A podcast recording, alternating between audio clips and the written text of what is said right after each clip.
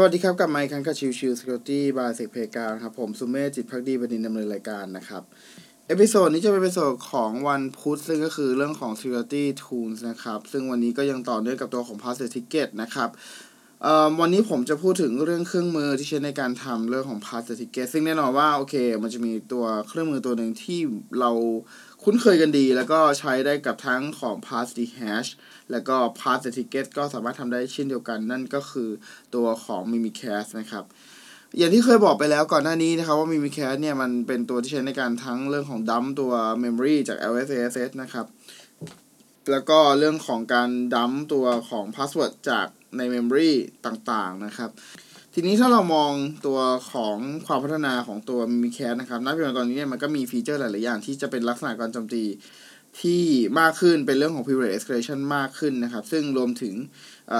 อย่างตัวล่าสุดที่พูดเคยพูดไปแล้วก็คือเรื่องของ Hive Nightmare นะครับก็ก็ตัวของเอ่อ Mimikatz ก็รองรับด้วยนะครับในการทำตัวของ Hive Nightmare นะครับอีกเครื่องมืออีกตัวหนึ่งนะครับที่เป็นตัวที่เฉพาะเจาะจงที่ใช้สำหรับในการทำโจมตีลักษณะของ Password Ticket โดยเฉพาะนั่นก็คือ Rubeus นะครับ R U B E U S นะครับ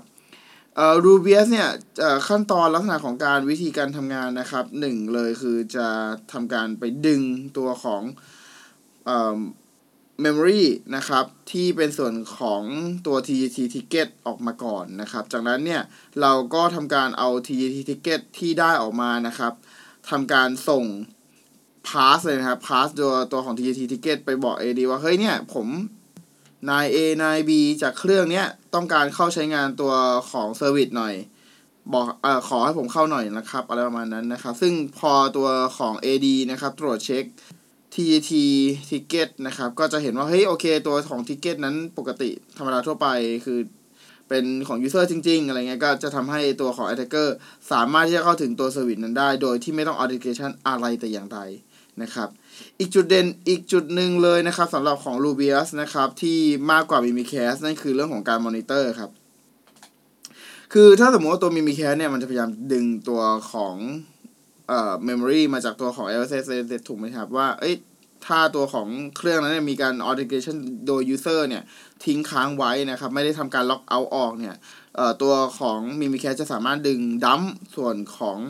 ที จี ที ออกมาจากตัวของ memory ได้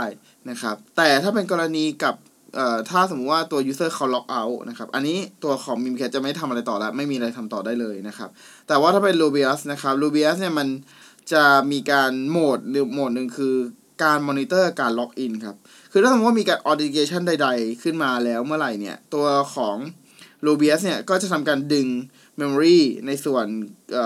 ที่เก็บ ที จี ที ออกมาทันทีเลยนะครับซึ่งก็จะเก็บไว้ให้เป็นเซฟให้กับตัวของ attacker หรือ threat actor นั่นเองจากนั้นเสร็จแล้วเนี่ยเราก็แค่เอาตัวของ ที จี ที ตัวนี้ไปกันทำการ authentication กับตัวของ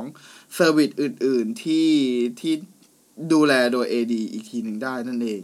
นะครับส่วนนั้นส่วนนี้เป็นส่วนที่ค่อนข้างจะแตกต่างกับตัวของเอ่อ Mimikatz นะครับก็โอเคนะครับสำหรับเอพิโซดนี้เราเราเครื่องมือที่ใช้ในการทำตัวของ Password Ticket นะครับก็มีที่ผมแนะนำจะเป็นสองตัวคือเรื่องของ Rubeus กับตัวของ Mimikatz นั่นเองนะครับใครที่ถนัดตัวไหนก็แล้วแต่โดยส่วนตัวผมก็จะมาถนัดตัว Mimikatz มากกว่าก็จะใช้เป็น Mimikatz เป็นหลักนั่นเองนะครับโอเคเอพิโซดนี้ฝากไว้เท่านี้นะครับขอบคุณทุกๆ ท่านที่เข้ามาติดตามและพบกันใหม่สัปดาห์นี้ลากันไปก่อนสวัสดีครับ